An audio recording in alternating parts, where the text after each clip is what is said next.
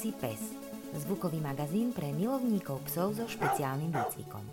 Číslo 3. Rok 2023, ročník 30. Vydáva Výcviková škola pre vodiace a asistenčné psy OZ. Zostavuje a odborne vedie Andrea Kujovičová. Do čísla prispeli Andrea Kujovičová, Michal Sihelský.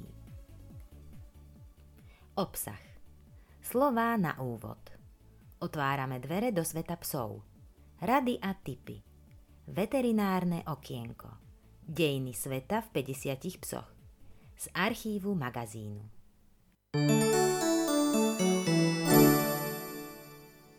Slová na úvod. Na svete to tak býva. Človek je veľmi zvláštny tvor. Pocity svoje skrýva, neskoro vie, čo mal vedieť skôr. Častokrát jemu zdá sa, že dôležitá je krása. Zistí však, že to nie je tak vo chvíli, keď stratí zrak. Vtedy, keď zúfa, nech je kde chce, je dôležité srdce na pravom mieste. Dobrých ľudí je neveľa a on túži nájsť si priateľa. Niekoho, k tomu deň či noc pribehne rýchlo na pomoc, kto vypočuje ponosy a klebety von nenosí. Ak niečo spadne, veľmi rád zdvihne podá ti pes, tvoj kamarát. Bezpečne ťa vodí po ceste, po dedine aj po meste. Ukáže zebru, kraj, dvere, schody a za to nič nečaká. Len trochu lásky, misku žrádla a vody. Katarína Žufová Milé poslucháčky, milí poslucháči. Úvodom tretieho čísla magazínu Vodiaci pes si vás v krátkosti dovolujem oboznámiť s činnosťami, ktorými sme sa mimo výchovy a výcviku vodiacich a asistenčných psov vo výcvikovej škole v tomto roku ešte zaoberali. S magazínom Vodiaci pes sme oslávili už jeho 30. narodeniny a stále sa snažíme, aby pôvodný zámer jeho zakladateľa pána Imricha Bartáloša informovať vás o novinkách z našej témy ostal zachovaný.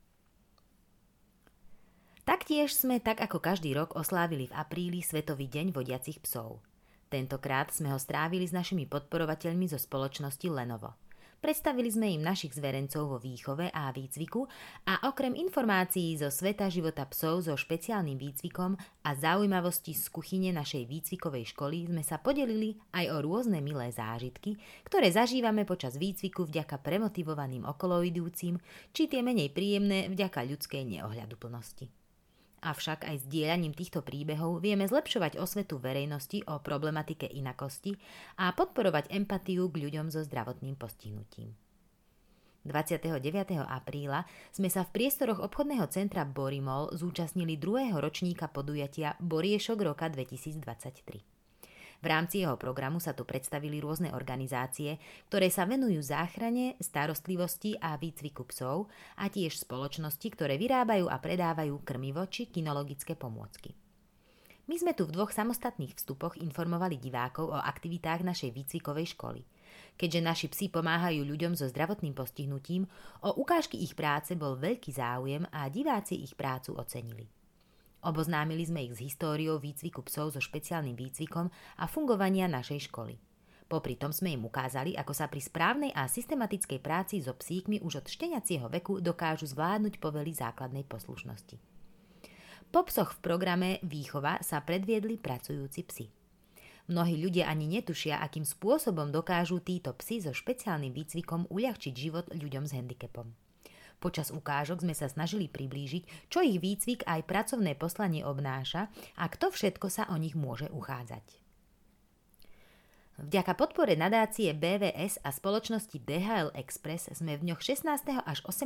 júna 2023 zrealizovali vstupavé špeciálny zážitkový workshop pre vychovávateľov našich šteniat a mladých psov. Prvých 14 mesiacov svojho života sú šteniatka z nášho účelového chovu umiestnené v rodinách vychovávateľov, ktorí im na toto obdobie poskytujú svoj domov, lásku, starostlivosť a pozornosť. Ich najdôležitejšou úlohou je posilniť lásku a dôveru šteniatka k človeku, podporiť chuť učiť sa a pomáhať. Šteniatka so svojimi vychovávateľmi trávia čas v ich práci, sprevádzajú ich na všetky dostupné miesta každodenného pracovného i rodinného života. Súčasťou práce vychovávateľa je však nie len zábava psieho detstva, ale aj cvičenia a aktivity, ktoré šteniatko a neskôr mladého psa pripravia na nástup do výcviku. Preto počas celého roka komunikujú tréneri s vychovávateľmi a učia ich, ako so psíkom pracovať. Niekedy je náročné explicitne im vysvetliť, prečo požadujeme prísne dodržiavanie konkrétnych pravidiel, ktoré sú naviazané na špecifiká života s človekom so zdravotným postihnutím priblížiť im obmedzenie, aké majú ľudia so zrakovým alebo pohybovým handicapom, je preto cestou, ako dosiahnuť vzájomné pochopenie a želaný výsledok v podobe žiadúceho správania psíka. Účastníci workshopu mimoriadne ocenili možnosť absolvovať tento projekt, lebo pochopili, akou pomocou vie byť pes so špeciálnym výcvikom pre svojho handicapovaného človeka za predpokladu kvalitného výcviku.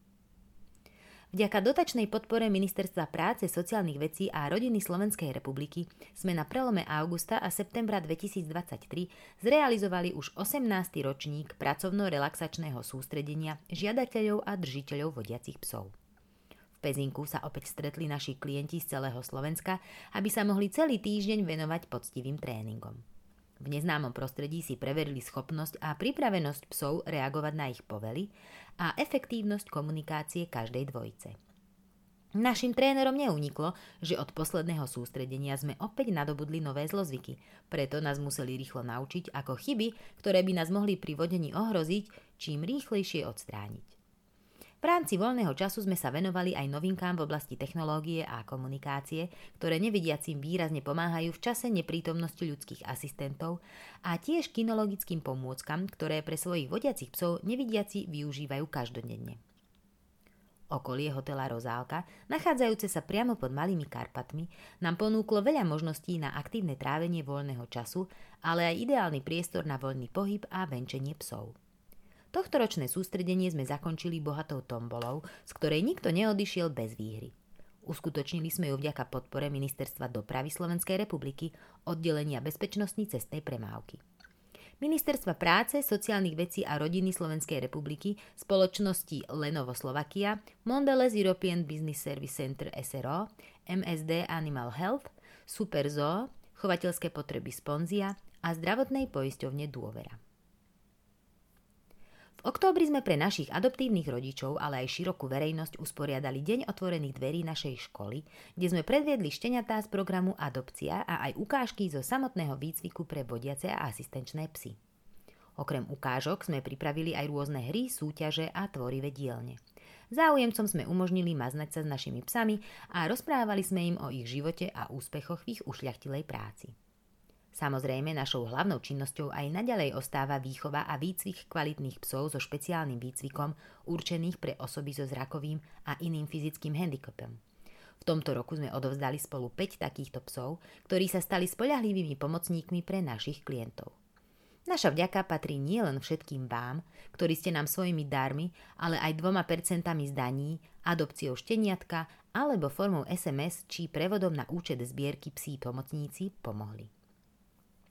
Milí priatelia, prežite krásne a pokojné Vianočné sviatky v prítomnosti svojich najvernejších priateľov. Doprajte im dostatok voľného pohybu a za ich nekonečnú oddanosť a vernosť ich neustále zahrňajte svojou pozornosťou a láskou. Andrea Kujovičová Otvárame dvere do sveta psov. Pán dokonalý. Labradorský retriever s každým vychádza – Každému sa páči. Nikdy ho neopúšťa dobrá nálada. Je vyrovnaný a inteligentný. Poradí si s ním aj začiatočník. Skrátka, pán dokonalý. Hovorí sa a právom, že neexistuje univerzálny pes pre všetkých. Labrador je však stelesnením tejto výnimky. Chcete sa s ním venovať nejakému psiemu športu? Bez všetkého zvládne skoro každý od agility až po obedience. Chceli by ste spoločne s ním pomáhať ľuďom? Na kanistoterapiu nenájdete lepšieho psa a rozhodne sa nestratí ani medzi záchranármi. Láka vás športová kinológia? Prečo nie? Pri poslušnosti bude so svojou povesťou Will to Please žiariť, nestratí sa ani na stopách, pretože nos má dobrý. Len s tou obranou má problém, ale naučiť sa dá všetko. Alebo sa s ním vrhnúť na stopárske špeciálky? S labradormi pracujú colníci pri vyhľadávaní drog pri kontrabande, výskumníci používajúci psov pri identifikácii chorôb a tak ďalej. Tiahne vás to k poľovníctvu? Tak to je u neho rovnako správna adresa. Pre laikov možno prekvapujúce, ale mnoho labradorov je dodnes poľovnícky využívaných v praxi. Alebo vás nepriťahuje nič z vyššie uvedeného a chcete len mať vo svojom veku verného, spoľahlivého, štvornohého priateľa a člena rodiny? Aj v takomto prípade ste u Labradora na správnej adrese. Dokonca jednej z najlepších. Na svete ale nič nie je zadarmo. Keď niečo chcete, musíte vynaložiť určité úsilie. A platí to aj pre toho dobrého, univerzálneho labradorského retrievera. Síce sa naozaj ochotne a rýchlo učí, nie je tvrdohlavý ani agresívny, naopak je to dobráčisko k pohľadaniu, ale ani to všetko samo o sebe nestačí. Labradora musíme k správnemu správaniu najskôr naučiť, aby pochopil, čo môže a čo nemôže, kam má vstup povolený a kam nemá, či môže ísť do postele alebo na gauč. Pokiaľ sa mu včasne nastavia hranice, aj on sa môže stať panovačným vládcom domácnosti. Nevychovaný labrador nie je tak nebezpečný ako napríklad nezvládnutý rottweiler, ale búrivé prejavy priazne toho prvého môžu byť cudzím ľuďom rovnako nepríjemné ako vrčanie toho druhého. A navyše je to pes veľký, silný a ako mladý pes dosť divoký. Zároveň ale má rád všetkých ľudí. Výnimky existujú a chce im to dať najavo. Oblieha ich, vráža do nich ňufákom alebo rovno celým telom, strká labkou alebo sa im snaží dať pusinku. Keď sa k vám alebo niekomu inému takýto energický, nabitý burlivák vrhne, aj keď s tými najlepšími úmyslami, pri najmenšom to otrasie s vašou stabilitou, dieťa alebo starší človek skončí na zemi. Odnaučiť Labradora, aby sa radosne nevrhal na každého, koho stretne, nie je ľahkou úlohou. O to však dôležitejšou. Rovnako ako neobťažovať cudzích psov, ktorí o to nestoja. Ďalšou vlastnosťou labradorských retríverov je ich povestná žravosť. Väčšina labradorov má stále hlad, nikdy nemajú dosť, ale pri výcviku je táto vlastnosť výhodná, nakoľko ho výrazne zlepšuje. V bežnom živote je to horšie a to už u mladých rastúcich zvierat v prvom roku života, keď každé deko navyše zaťažuje kolby a prispieva k rozvoju artrózy v neskoršom veku. Pokiaľ majiteľ nenastaví svojmu labradorovi v mladom veku prísne pravidlá, čo sa výživy týka, neskoršie sa to bude napravovať ťažšie. Ako náhle sa váha začne dvíhať, je dobré nasadiť redukčnú dietu. Ľahko sa to napíše, ťažšie vykoná. Labradori bývajú, čo sa potravy týka, veľmi vynaliezaví, tak ich majitelia sa musia rýchlo naučiť nenechávať nič k jedlu na kuchynskej linke alebo na stole. Tašky s jedlom z obchodu rozhodne nenechať bez dozoru na zemi, ale i hneď ich vybaliť a uložiť na nedostupné miesta. A čo vonku? Aj na tom sa dá zapracovať, celým tréningom zameraným na to, aby pes nežral nič zo zeme. Predkovia labradorov boli vodní psi z Newfoundlandu, zdatní plavci s mastnou srsťou, odpudzujúcou vodu, ktorí prinášali zastrelené vodné vtáctvo a rybárom pomáhali zaťahovať siete, chytať ryby, ktoré z nich vyklzli. Vzhľadom k drsnému, pre prevažnú časť roka veľmi chladnému počasiu, ktoré v ich domovine panuje, a vzhľadom k búrlivým chladným vodám museli miestni psi byť mimoriadne odolní, otužili a telesne zdatní. Neskôršie sa z nich vyvinuli veľkí a ťažkí Newfoundlandiania a ľahší športovo a poľovne zameraní prinášači retrievery. Lásku k vode majú všetci retrievery v génoch a boli v tom aj naďalej šľachtení. Dodnes sa kedykoľvek vrhajú do ľadovej vody s nadšením, ktoré medzi psami nemá obdoby. Pokiaľ nemajú inú možnosť, prejdú aspoň špinavú kaluš alebo zapáchajúci rybník. Voda ich priťahuje ako magnet. Slovo retriever vzniklo z anglického to retrieve, čo znamená prinášať a portovať. A práve to bola pôvodná úloha všetkých retrieverov. Boli vyšľachtení ako poľovní špecialisti na prinášanie zvery. Dnešní labradori však už dávno nie sú len aportéri a vodári, vedia toho oveľa viac. Vďaka svojej učenlivosti, pracovitosti, vytrvalosti a skvelej ovládateľnosti sú schopní osvojiť si aj ďalšie úlohy požadované od všetkých poľovných psov aj keď je dnes labradorský retriever najčastejšie využívaný ako pes rodinný a spoločenský, nikdy zároveň neprestal byť psom poľovným. Nie je to pes, ktorý vám utečie, keď zbadá srnku, ale poľovné inštinkty v ňom pretrvávajú. Preto je potrebné v ňom od malička rôznymi spôsobmi posilňovať kontrolu impulzov, nenechávať ho bezhlavo vybiehať za aportom, ale učiť ho vyrážať až na povel, učiť ho spoľahlivo sadnúť alebo ľahnúť, brať si jedlo z misky až na váš povel a tak ďalej. Nemalo by to byť ťažké, pretože Labradorovi je jeho pán nadovšetko a je pre neho prirodzené sa na neho sústrediť a snažiť sa mu vyhovieť. Ako poľovný pes potrebuje labradorský retriever dostatok pohybu a prechádzok do prírody. Aj keď sa dokáže prispôsobiť pohodlnému životnému štýlu, zákonite to zanechá stopy na jeho fyzickej a psychickej kondícii. Správny labrador je labrador radostný, šťastný, čulý, zvedavý a síce silný, ale rozhodne nie príliš mohutný či dokonca tučný. Zdroj Sviet psú 10 lomeno 23 Pre mnohých ľudí je skutočnosť, že existujú aj iní retrievery než labradorský a zlatý prekvapením. Zoznámme sa s nimi. Labradorský retriever je najrozšírenejší nielen medzi retrievermi, ale patrí k najpopulárnejším plemenám vôbec. Je to masívny pes so širokou hlavou a silnými kostiami. Je obľúbený ako pes rodinný, ale aj poľovný. Retrievery veľmi milujú vodu. Vyskytujú sa v troch farbách čierna, žltá a čokoládová. Zlatý retriever Golden. Je to pomerne mohutný pes s typickou zlatou až krémovou farbou. Má rovnú alebo mierne zvlnenú jemnú dlhšiu srst s hustou podsadou. Vďaka svojmu okúzľujúcemu vzhľadu a veľmi miernej priateľskej povahe patrí k najobľúbenejším rodinným psom. Curly Coated Retriever alebo retriever s kučeravou srstou je zo všetkých retrieverov najvyšší.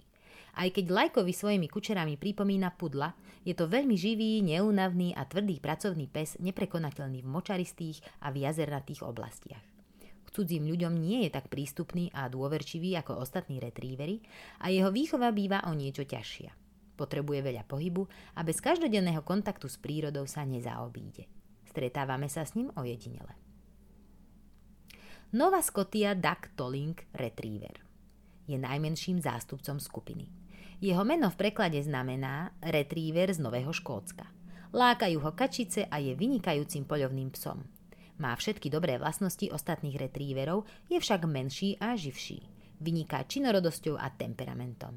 Skvele sa hodí pre všetky druhy psích športov. Flat Coated Retriever S hladkou srsťou sa trochu podobá írskému setrovi. Pôsobí o mnoho ľahším, pohyblivejším, elegantnejším a ušľachtilejším dojmom ako najznámejší dvaja retrievery.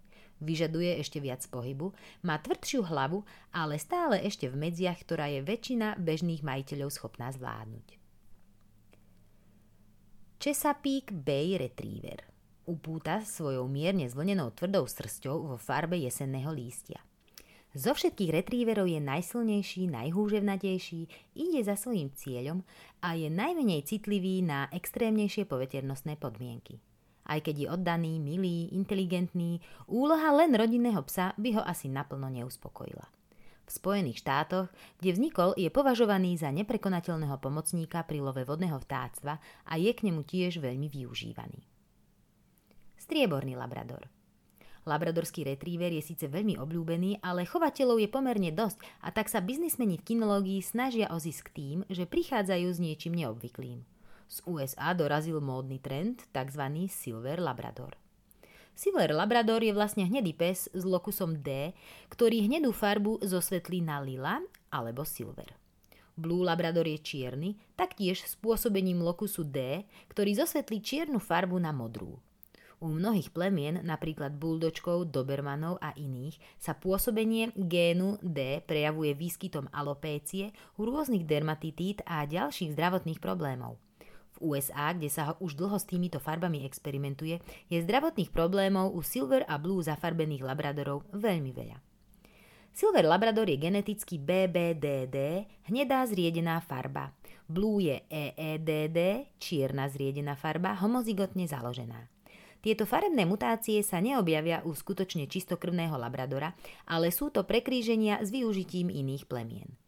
U Silver je to jednoznačne vajmarský stavač a u Blue zas staffordský bull terrier. Pri tomto krížení najviac hrozí, že v ďalších generáciách sa môže vyskytnúť aj zriedená žltá farba EEBBDD, ktorá môže byť u psa fatálna. Šteniatka sa rodia neživotaschopné a umierajú krátko po narodení.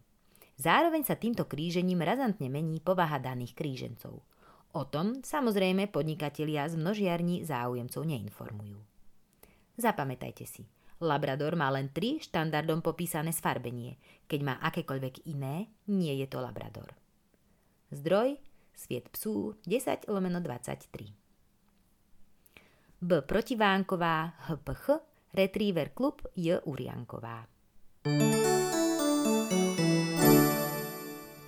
Rady a typy Vážení priaznivci seriálu Rady a typy minulej časti sme započali predstavovanie produktov od spoločnosti Superzo, sponzora tohto seriálu, za čo je veľmi pekne ďakujem. V dnešnej časti si predstavíme zo pár hračiek a jednu výcvikovú pomôcku, ktorú môžete využiť aj na rôzne typy hier. Dúfam, že vás produkty od spoločnosti Superzo bavia a že sa občas dozviete aj niečo nové a aspoň vám môžem predstaviť ich širokú ponuku produktov. Nezabudnite, že ak by ste s niečím potrebovali pomôcť pri výbere alebo by ste chceli nejaký produkt otestovať, určite ma kontaktujte mailom na sihelsky zavináč vodiacipes.sk. Dog Fantasy Strong kosť s vôňou slaniny modrá 15 cm. Jedná sa o klasickú gumovú hračku v tvare kostičky.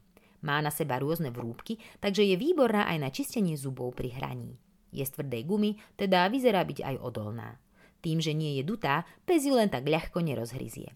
Nemá žiadne pískatko, čiže je vhodná aj na aport, keďže psa nerozptýľuje pri prevedení cviku. Pár slov od výrobcu. Extra odolné gumové hračky vyrobené zo špeciálnej pevnej SEBS gumy. Hračka s vôňou slaniny zaistí psovi dlhé zábavné hranie a hryzenie. Veľkosť 15 cm. Dog Fantasy, chladiaca kosť modrá, 13,5 cm. Toto je tiež gumová hračka v tvare kostičky, no nejaké rozdiely tu predsa len máme.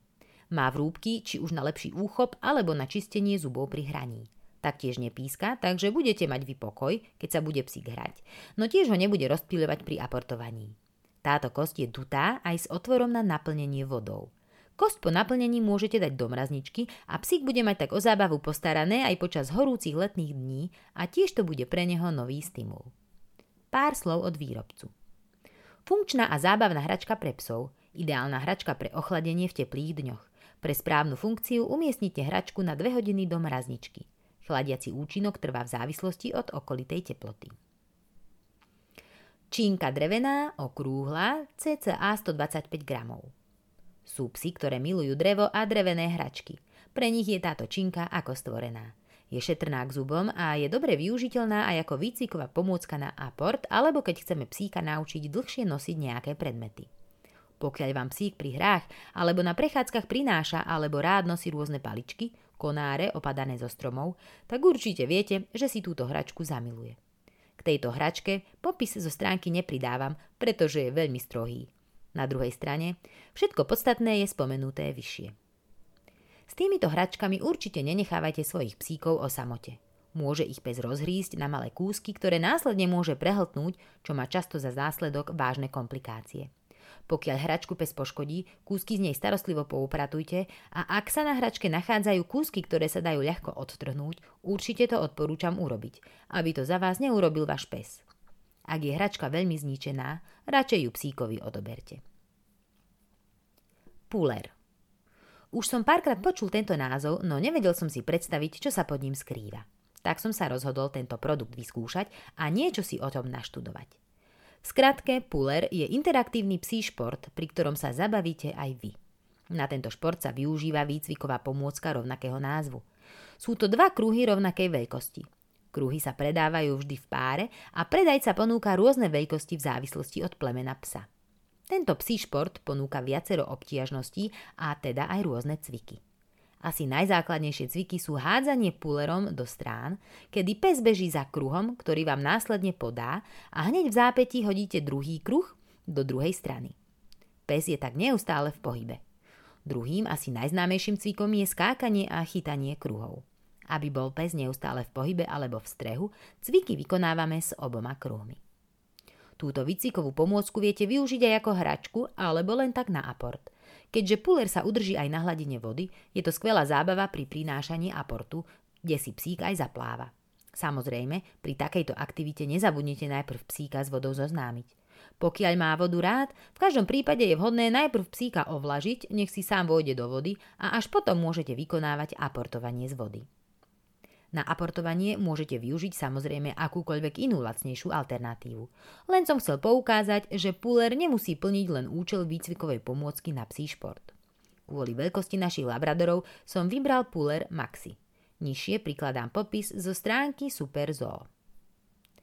Puller Maxi je jedinečná výcviková pomôcka pre veľké silné psy a pre psy typu Bull, ktorej jedinečnosť spočíva v tom, že je schopná poskytnúť potrebné cvičenie pre všetky skupiny psích svalov.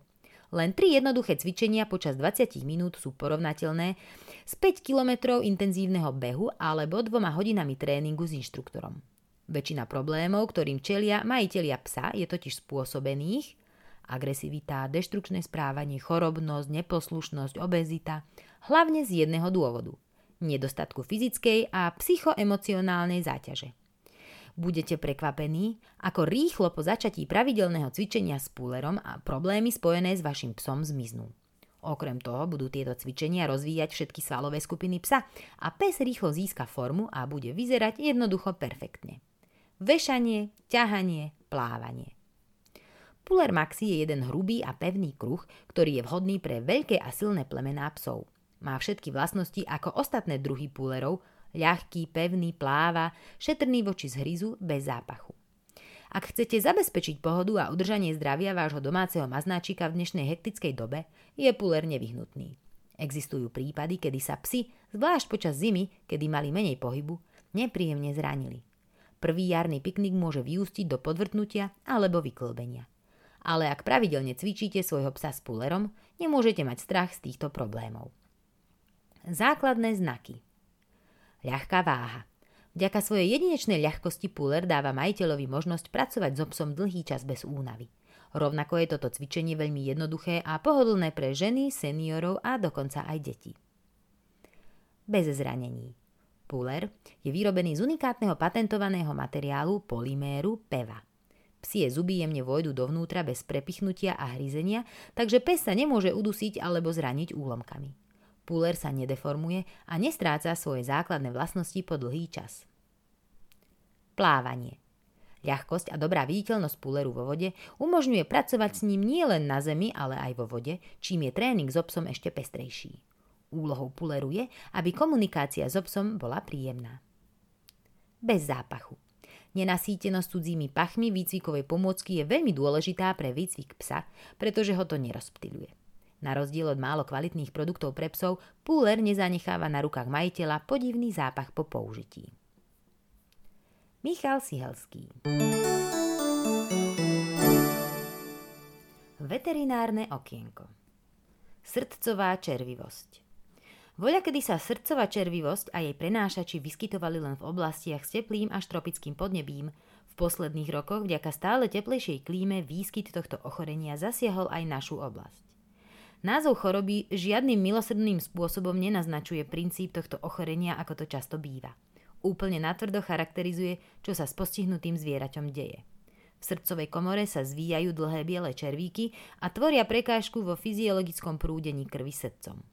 Naozaj príšerná predstava toho, čo by mohol prežívať aj váš pes. A tak sa pozrieme, ako tomu predísť a zaistiť si dovolenku bez strachu o psa. Dirofilária imitis Srdcovú červivosť spôsobuje červík, ktorý sa v dospelosti nachádza v krvnom riečisku a to priamo v srdci postihnutého jedinca. V Európe sa s napadnutými psami stretávame najčastejšie v Taliansku, Chorvátsku, Španielsku, Portugalsku, Grécku, Francúzsku a tiež na Slovensku. Zvýšený výskyt súvisí s výrazným nárastom komárov v teplejších oblastiach. Komár je dôležitým medzičlánkom pri vývoji dyrofilárií. Životný cyklus tohto parazita rozhodne stojí za stručnú zmienku. Na začiatku je samica, ktorá do krvného obehu konečného hostiteľa vylučuje drobné larvičky mikrofilárie. Komár nasaje z krvi a v jeho tele dôjde behom dvoch týždňov k ich premene na larvy schopné nákazy. Tie sa pri nasávaní krvi komárom dostávajú do tela nového hostiteľa a po niekoľkých mesiacoch sa postupne vyvinú v dospelých usadených v srdci a veľkých cievach nakazeného zvieraťa. Dospelé červíky sú dlhé obyčajne okolo 30 cm a prežívajú v hostiteľovi 5 až 7 rokov. Najohrozenejšou skupinou v našej zemi sú lovecké psy. Tie sa viac pohybujú v prírodzenom prostredí týchto hmyzovitých vektorov. Hostiteľom sa môže stať a stále častejšie stáva aj zviera, ktoré sa do oblasti výskytu dyrofilárií dostane pri cestách so svojím majiteľom. Ako dyrofiláriu u psa zistíme? Diagnostika sa robí z krvného náteru, v ktorom je možné nájsť mikrofilárie. Rentgenologickým a ultrasonografickým vyšetrením srdca sa preukáže prítomnosť dospelých červíkov. Tiež je možné v niektorých laboratóriách vykonať vyšetrenie krvi, kde je preukazovaný antigén dyrofilárie. Priamo vo veterinárnej ordinácii môže byť stanovený antigen dyrofilárie rýchlým, vysoko spoľahlivým testom. Podoba a vykonanie sú podobné tehotenskému testu a výsledok je známy do niekoľkých minút. Klinické príznaky srdcovej červivosti. Klinické príznaky napadnutého jedinca korešpondujú so zlyhaním srdca. Stúpeň obtiaži súvisí s množstvom parazitov v srdci a obyčajne sa adekvátne zhoršuje s ich postupne sa zvyšujúcim množstvom. Pes je unavený, kašle, chudne, môže dochádzať ku kolapsom. Ak nie je zviera liečené, býva zlyhanie srdca príčinou smrti. Ako pacientov liečime? Liečba je veľmi náročná a pre zviera môže byť aj nebezpečná. Zahrňuje aplikácie preparátov, ktoré nie sú u nás dostupné. Súčasťou liečby je podporná terapia kardiovaskulárneho aparátu. Práve pre v podstate faktickú nemožnosť psa postihnutého srdcovou červivosťou liečiť a vyliečiť je tak dôležitá prevencia. Prevencia je zásadná. Predísť invázii lariev dyrofilárií v krvnom obehu psa sa dá dvoma spôsobmi, prípadne ich kombináciou. Prvá možnosť je pravidelná aplikácia preparátov odpudzujúcich komárov. Sama o sebe môže pomôcť, ale žiadne vonkajšie antiparazitikum nie je účinné 100% a pokiaľ sa pes bude naďalej pohybovať v zamorenej oblasti komármi, s najväčšou pravdepodobnosťou sa uštipnutiu nevyhne. Podstatne spoľahlivejšie je zabezpečiť účinnú látku priamo v krvnom obehu, kde môže zničiť komárom vnesené larvy dyrofilárií. Využiť môžeme známe formy vonkajších antiparazitík, teda spot-on alebo tabletku, ale jej podávanie je treba pravidelne opakovať po celú dobu požadovaného účinku. Okrem každomesačných aplikácií vyššie zmienených spot-on foriem je tiež možné zaistiť zvieraťu dlhodobejšiu ochranu pred larvami dyrofilárií. V tomto prípade sa účinná látka moxidectin aplikuje jednorázovo injekčne v dobe od do jedného mesiaca od začiatku výskytu komárov. Jednoznačnou výhodou je účinok v priebehu celej sezóny, kedy sa s nimi zviera môže stretnúť. Podľa správnej veterinárnej praxe je doporučené, aby boli psi žijúci v miestach výskytu prenášačov pred aplikáciou tohto preparátu vyšetrení na možnú prítomnosť dyrofilárií v krvnom obehu. Bolo preukázané, že boxidektín je pre psa bezpečný aj v prípade negatívneho výsledku testu. Pokiaľ sa chystáte so svojím psom v priebehu jary, leta a v jesenných mesiacoch opakovane cestovať na rôzne miesta u nás alebo v zahraničí, je jednorázová injekčná ochrana pred dyrofiláriami správna voľba. Zabezpečí vám v tomto prípade bestarostnú dovolenku. Ďalšia z nebezpečných dyrofilárií je dyrofilária repens, ktorá spôsobuje kožnú červivosť. Vývojový cuklos je podobný ako u srdcovej formy, kde parazitujú v koži hostiteľa, kde vytvárajú malé hrčky náchylné k rozvoju sekundárnej infekcie a mnoho iných bakteriálnych zdravotných problémov a komplikácií. Okrem toho je moxidektín účinný tiež proti invázii ďalších parazitov. Dyrofilárie sú prenosné aj na človeka – Veľmi dôležitým dôvodom, prečo pred dyrofiláriami chrániť psích členov rodiny je fakt, že sa jedná o parazitov so zoonotickým potenciálom. Komáre môžu mikrofilárie preniesť aj do ľudského organizmu, aj keď človek nie je ich definitívny hostiteľ. V takom prípade sa larvy dyrofilárie dostanú a vyvíjajú sa v koži, očiach, pľúcach alebo vo veľkých cievach postihnutého človeka. Pobyt v miestach s výskytom dyrofilárií vyžadujú ochranu ľudí pred komármi pomocou účinných repelentov a ochranu zvierat tými najúčinnejšími dostupnými prostriedkami. Preto, ak chcete mať istotu, že ste pre ochranu svojho psa urobili maximum, požiadajte svojho veterinárneho lekára o aplikáciu najnovšieho preparátu, ktorý je na veterinárnom trhu k dispozícii. Zdroj MVDR M. Rídlová, Sviet psu 5 lomeno 23. Epilepsia u psov. Epilepsia u psov je neurologický syndróm a vzniká poruchou tvorby a prenosu vzruchov v zhlukoch nervových buniek v častiach mozgu. Podľa definície má pes epilepsiu, ak sa u ňoho vyskytnú minimálne dva epileptické záchvaty v časovom odstupe viac ako 24 hodín. Na druhej strane, epileptický záchvat znamená výskyt ochorenia v určitom čase. Keďže presný mechanizmus ešte nebol zásadne preskúmaný, vedci predpokladajú, že dochádza k nerovnováhe medzi excitáciou a inhibíciou. Excitačný, dráždivý účinok má glutamán sodný alebo aminokyselina aspartám. Naproti tomu neurotransmiter kyselina gamma-aminomaslová GABA má na nervové bunky inhibičný účinok. Existuje mnoho možných príčin epilepsie u psov. Veterinár rozlišuje dve formy, symptomatickú epilepsiu so známou príčinou a idiopatickú epilepsiu. Symptomatickú epilepsiu môžu vyvolať rôzne ochorenia. Anomálie, napríklad hydrocefalus, úrazy, napríklad poranenia hlavy, nádory, problémy s pečeňou a obličkami, infekcie a zápaly, nízka hladina cukru v krvi, otrava a zriedkavo tezaurizmóza, hromadenie produktov metabolizmu v organizme.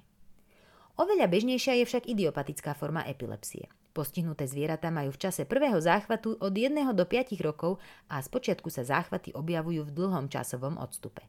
K tomuto ochoreniu majú sklon napríklad tieto plemená psov. Bradáč, kokršpaniel a pudel. Vo všeobecnosti epileptický záchvat u psov prebieha v štyroch rôznych fázach. Prvá, prodromálna fáza. Postihnuté zvieratá vykazujú nepokoj už niekoľko hodín až dní pred samotným záchvatom. Druhá, aura. Väčšina psov viac vyhľadáva blízkosť majiteľa a môžu sa objaviť aj ďalšie zmeny správania. Tretia, iktus. Pes vykazuje nižšie uvedené hlavné príznaky. Štvrtá, postiktálna fáza, fáza zotavenia. Počas týchto fáz sa môžu objaviť nasledovné príznaky ochorenia. Náhly pád, tonické, silne napäté svaly a klonické, krčovité zášklby svalov, krče. Spontánne močenie a defekácia. Bezvedomie. Žuvacie pohyby. Halucinácie, zúrenie, štekanie, hryzenie chvosta alebo pohyby, pri ktorých pes vyzerá, ako by chytal muchy. Nadmerné slinenie, salivácia. Zmeny správania. Epileptické záchvaty môžu mať rôznu závažnosť a delia sa na rôzne formy v závislosti od dĺžky trvania a prítomnosti príznakov. V tejto súvislosti treba zdôrazniť najmä dve špeciálne formy epileptického záchvatu. Status epilepticus. Status epilepticus je záchvat, ktorý trvá viac ako 5 minút alebo 2 alebo viac záchvatov za sebou, pričom pes sa v čase medzi záchvatami neprebudí. Ak u vášho psa nastane tento stav, je potrebné čo najskôr vyhľadať veterinárneho lekára, pretože je v ohrození života. Skupinové záchvaty. Ak má váš pes dva alebo viac záchvatov v priebehu 24 hodín, hovoríme o skupinových záchvatoch. Keďže zvyšujúci sa počet záchvatov je znakom toho, že by sa mala upraviť liečba, mali by ste sa aj v tomto prípade poradiť so svojim veterinárom. Po epileptickom záchvate potrebuje váš pes odpočinok. Pri diagnostike epilepsie u psov sa postupuje vylúčovacou metódou. Veterinár môže zistiť dôležité informácie o priebehu ochorenia predovšetkým prostredníctvom podrobného rozhovoru s majiteľom psa, anamnéza. Podrobnosti ako predchádzajúce podávanie liekov, požitie toxických látok alebo genetické predispozície môžu diagnostiku urýchliť. Veľmi užitočné môžu byť aj videozáznamy toho, čo sa stalo. Po celkovom klinickom a neurologickom vyšetrení nasledujú ďalšie vyšetrenia krvný test na vylúčenie organických príčin, rentgenové vyšetrenie hrudníka a brucha na odhalenie možných metastáz alebo nádorov, magnetická rezonancia alebo CT, vyšetrenie likvoru mozgovo-miechového moku, EEG, elektroencefalografia. Pohľad vášho, na vášho domáceho maznáčika v stave záchvatu je síce desivý, ale bohužiaľ v tej chvíli pre neho nemôžete veľa urobiť. Ak váš pes vykazuje jasné príznaky blížiaceho sa záchvatu, môžete ho premiesniť do prostredia s čo najmenším rizikom poranenia a v prípade potreby zabezpečiť v miestnosti pokoj.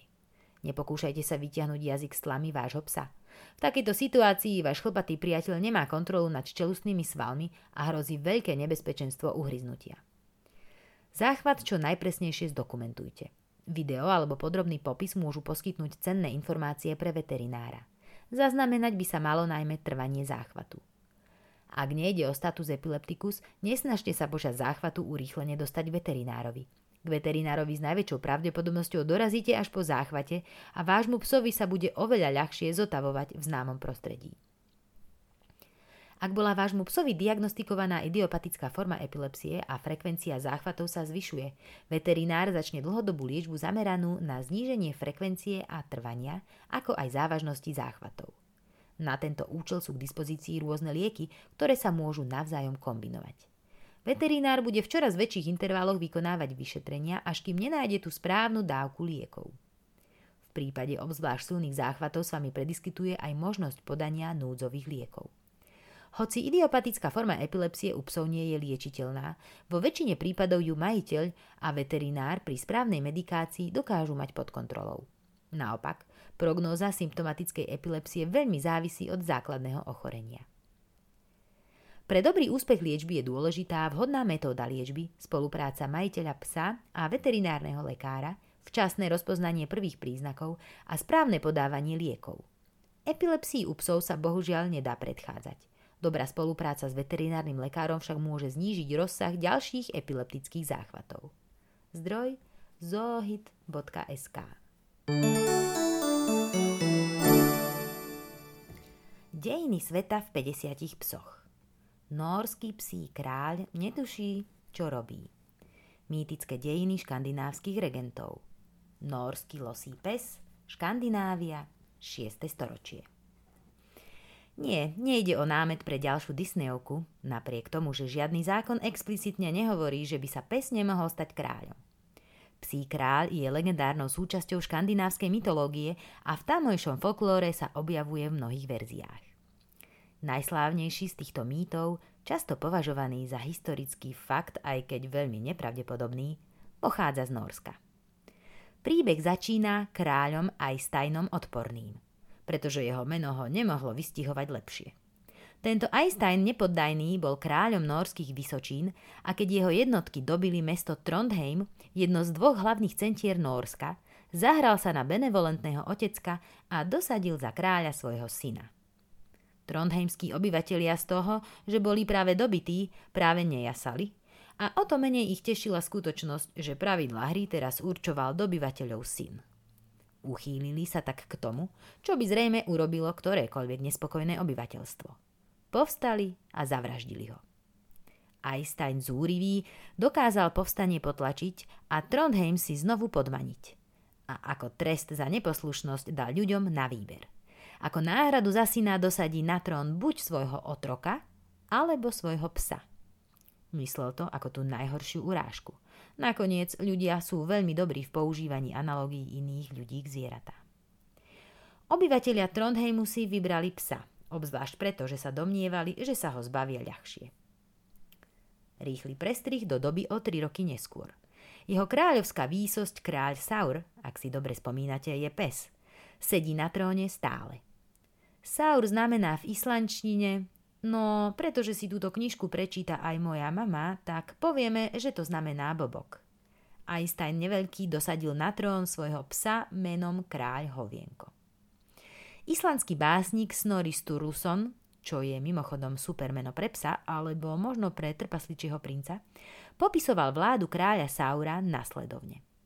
Saur disponoval múdrosťou troch mužov a na každé dve šteknutia dokázal predniesť jedno slovo – No jasné, v tejto časti príbehu sa začíname spoliehať výrazne na legendy. Sturluson zaznamenal, že mal Saur svoju vlastnú sadu kráľovských šiat, nepochybne s malou dierkou pre chvost, a zlaté a strieborné reťaze okolo krku. A že ho v prípade zlého počasia či povrchu ciest nosili na ramene jeho dvorania. A napriek tomu, že nemôžem nájsť žiadny dôkaz o tom, že nosil malú korunu, tak pokiaľ nie, tak ja mu jednu spätne vyrobím, pretože nie je nič roztomilejšieho, než veľký pes v malom klobúku. Rovnako ako každý despota s trochou seba úcty mal i kráľ Saur trón a k tomu palác na ostrove, ktorý sa preslávil ako Saur Hawk. Čo sa dá preložiť ako Ahoj mami, uh, hromada hovienok. Keď už psí kráľ v skutočnosti existoval alebo nie, tak Saurhawk určite áno. Sturluson zaznamenal, že sa meno v oblasti používalo ešte za jeho života o niekoľko storočí neskôr. Kráľ Saur skončil vo chvíli, keď sa do kráľovskej ohrady dostali vlci a on šiel brániť svojich hovedzích poddaných. Ale legenda žije ďalej. Okrem Sturlusonových textov sa Saur objavuje aj v diele Heinz Kringla, zbierke sák o norských kráľoch, aj v niekoľkých ďalších polomytologických historických bajkách z norskej a švédskej histórie. Dáni majú vlastný príbeh o psom monarchovi. Volá sa Rakke, čo je starodánske slovo pre psa, a ako vládcu ho Dánom dosadil švédsky kráľ Adils, a to v podobnom pokuse čo najviac ponížiť poddaných. A jeho príbeh končí prehraným bojom za záchranu dobytka. Čo mimochodom dáva fráze pes je kráľ úplne nový význam, nie? Pár štekov naviac. Napriek tomu, že nevieme určiť, k akému plemenu títo psí králi patrili, najslávnejšou škandinávskou rasou je norský losí pes.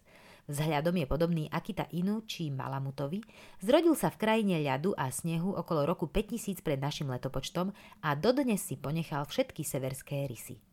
Losí pes sa objavuje v epických ságach zo starovekých čias a mnohí boli pochovaní spolu so svojimi vikingskými pánmi.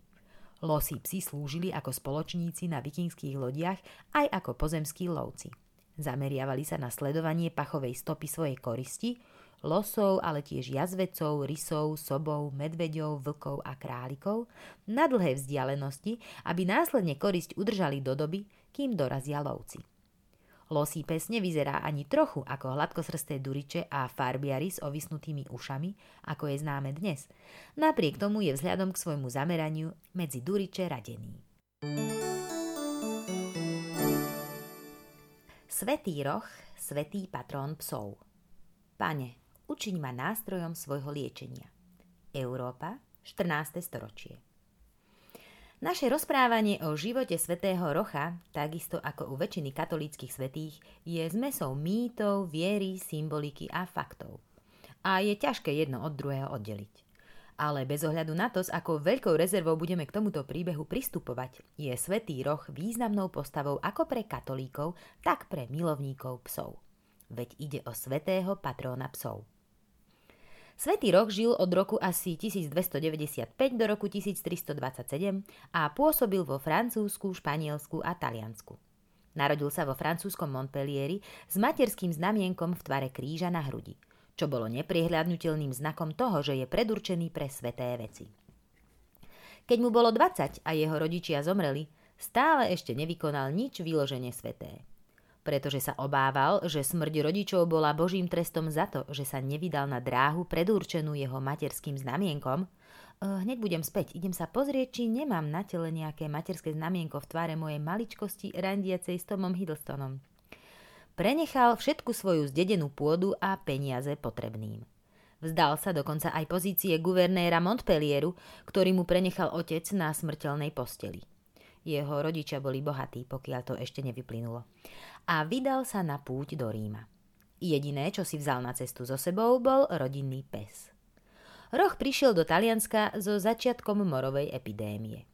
Prechádzal mestami Aquapendemte, Česenov, Rimini a Novarov a pozoroval stovky nakazených ľudí s krvavými ranami, ktoré im spôsobovali ochromujúcu bolesť. Z nich mnohí skončili na ulici alebo uväznení v malých a neudržiavaných častiach mesta. Takisto ako všetci ostatní sa i roh obával, aby sa nedostal príliš blízko a chorobou sa nenakazil. Jeho pes to napriek tomu videl inak. Roh si všimol, že keď prechádzajú okolo obetí moru, jeho pes im olizuje boľavé rany na koži. Liečivá moc psov nepatrila medzi nové povery. V starovekom Egypte používali v meste Hardaj psy v medicíne, čo dalo vzniknúť prezývke mesto psov. Mnoho egyptianov verilo, že obliznutie psom urýchľuje ozdravný proces. V Asklepiovom chráme chovali Gréci posvetné psy, ktoré oblizovali prichádzajúcim chorým ich rany. Dnes vieme, že psie sliny môžu pomôcť s vyčistením rany uvoľnia všetky nečistoty na povrchu a obsahujú jednoduché bielkoviny nazývané histatíny, ktoré môžu zabrániť infekcii a zaceliť ranu. História mala tentokrát prekvapujúco pravdu. Roch sa nechal inšpirovať správaním svojho psa a rozhodol sa nasledovať jeho príklad. Napriek tomu, že predstava okolo idúceho svetého oblizujúceho obete moru môže pôsobiť podivne a božsky, svetý roh sa nechal strhnúť skôr duchom, než literou šteniaceho počínania. Začal obetiam kresliť na telá znamenia kríža a modliť sa za nich.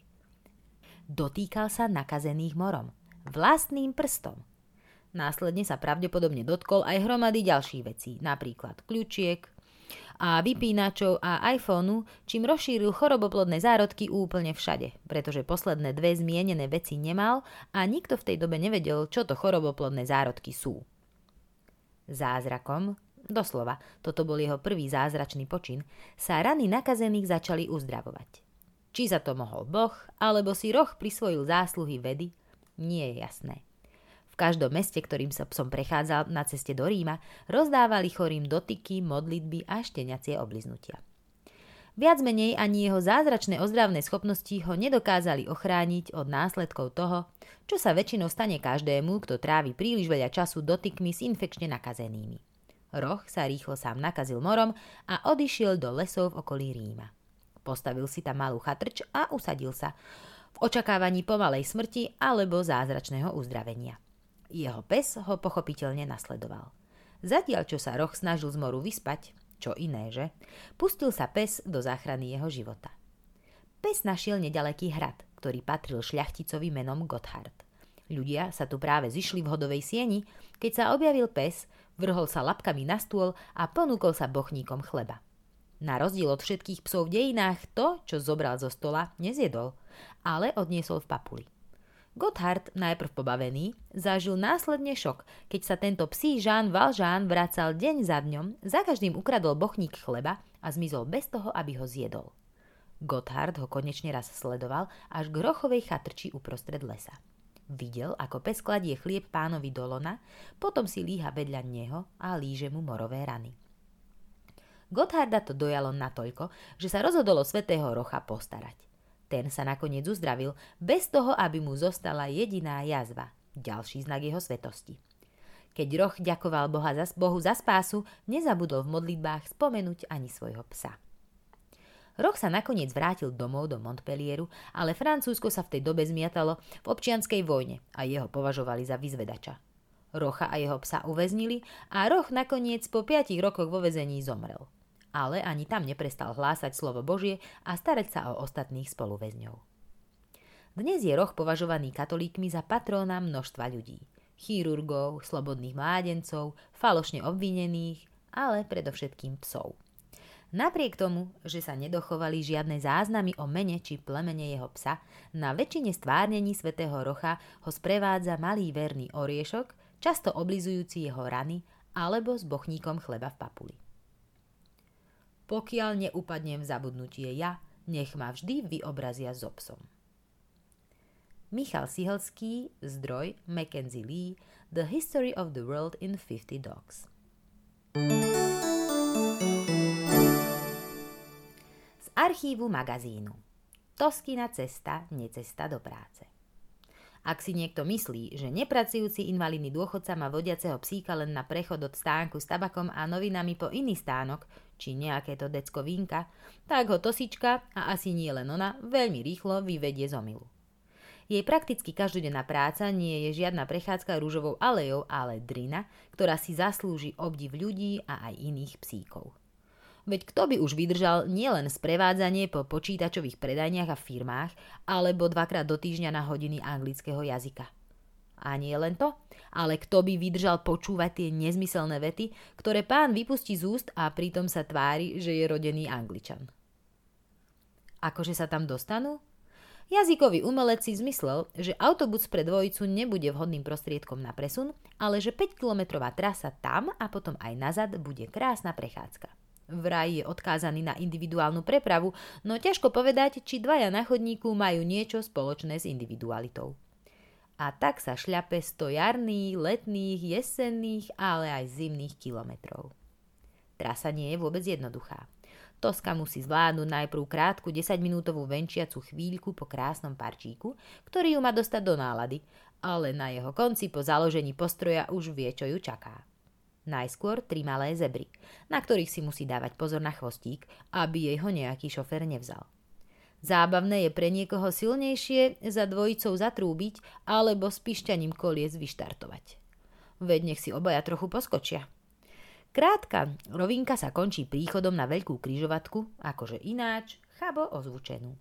Obaja si ráno preto zodpovedne čistia uši, ale nepomáha a tak sa buď spoliehajú na to, z ktorého smeru sa prúd automobilov pohne, alebo na to, že ušný lekár niečo objaví a pomôže. Po kryžovatke prichádza opäť 10 minút pokojnej chôdze okolo rieky Torisy. Ak sa kryžovatka zvládne o niečo rýchlejšie, Toska sa opäť trochu prebehne. Zopárkrát sa stalo, že sa prebehla aj po rieke, veď pánko nosí so sebou aj uterák, ale po zvýšení hlasu a hlavne sľube, že pri ceste späť bude na to viac času, si to radšej rozmyslí. Krík by sa ešte zniesol, ale o jednu odmenu menej, to radšej nie. Oddychová trasa končí príchodom na most a nastáva ťažkých 20 minút v plnej polnej. Nájsť, nájsť zebru, ktorá je už niekoľko rokov v rozklade, je umenie aj pre vidiaceho. Veď, ako sa v reklame hovorí, aby biela bielo bola, tak je potrebná farba a aj štetec. Nasleduje v rýchlom slede cesta, železničný priechod a ďalšia super cesta, všetko vhodne upravené pre prekážkara. Potom rovná trasa popredkávaná zebrou a prekážkovými úsekmi, ktorá opäť vyústí do kryžovatky. Tá už nie je taká komplikovaná, len keby sa tam nekonali rýchlostné preteky v súťaži o darcovstvo orgánov. Hlavne motorkári, no ani cyklisti sa nedajú zahambiť. Po úspešnom prechode bez straty bodov sa cestička kľukatí. Toska bravúrne zamieri do podchodu. Mala by sa zastaviť na ďalšej zebre, samozrejme, ak by tam bola. V podchode napína pánko svoj slabý sluch a ak nič nepočuje, púšťa Tosku ďalej bez zastavenia. Podchod je niekedy až veľmi exkluzívny načuch a tak sa tam radšej nezdržiava. Ulička, ktorou následne prechádzajú, má niekoľko špecialít. Nie sú to kulinárske špeciality, ale špeciality vo forme prekážok. Ľavá strana chodníka, pri veľmi úzka, s parkujúcimi autami až na chodníku, ústiť do cesty, kde zebru trocha posunuli a tak ostáva v zmetení aj pán. Pravá strana chodníka je zatarasená aktívnym podnikateľom, ktorý si posedenie pre svojich hostí vysunul na celý chodník a tak ho urobil nepriechodným. Čo na tom, že práve táto strana pekne vyústiuje na zebru? A tak neostáva nič iné, len prejsť tento kúsok po ceste. Ešte, že tam nechodí veľa aut. Zvyšok cesty je už malina. Chvíľku do kopca, potom po schodoch, opäť po rovinke, opäť po ceste a sú tam. Po hodine angličtiny sa ide tou istou trasou späť. Ešte sa divíte, že má Tosička nejaké to kilko navyše? Aj dvojnohý sprievodca by si po takomto výkone zaslúžil veľkú odmenu. A to bola jedna z tých stredne ťažkých trás. Nehovoriac o cestovaní trolejbusom, kde výsostné miesto pre nevidiaceho s obsom je za vodičom, presne na sedadle, kde je predné koleso. A Toska má svoj zadok vyššie ako hlavu. Pohodlné však. Takto cestujú pol hodiny na stredisko Únie. Ani nie divu, že iné trasy robia po vlastných. A to sa ešte nespomenulo, že psa často boli hlava, alebo môže mať iné problémy, ale jednoducho do postroja ide a šlape. Vtedy je vyčerpaný pes, ale aj pán. Sústredenosť oboch je viac ako 100%. Katastrofa je, ak náladu nemá ani jeden z nich. Možno z centra Prešova na sídlisko domov by šli aj cez Bratislavu no jeden druhého by nedali za nič na svete. Emil Samoľ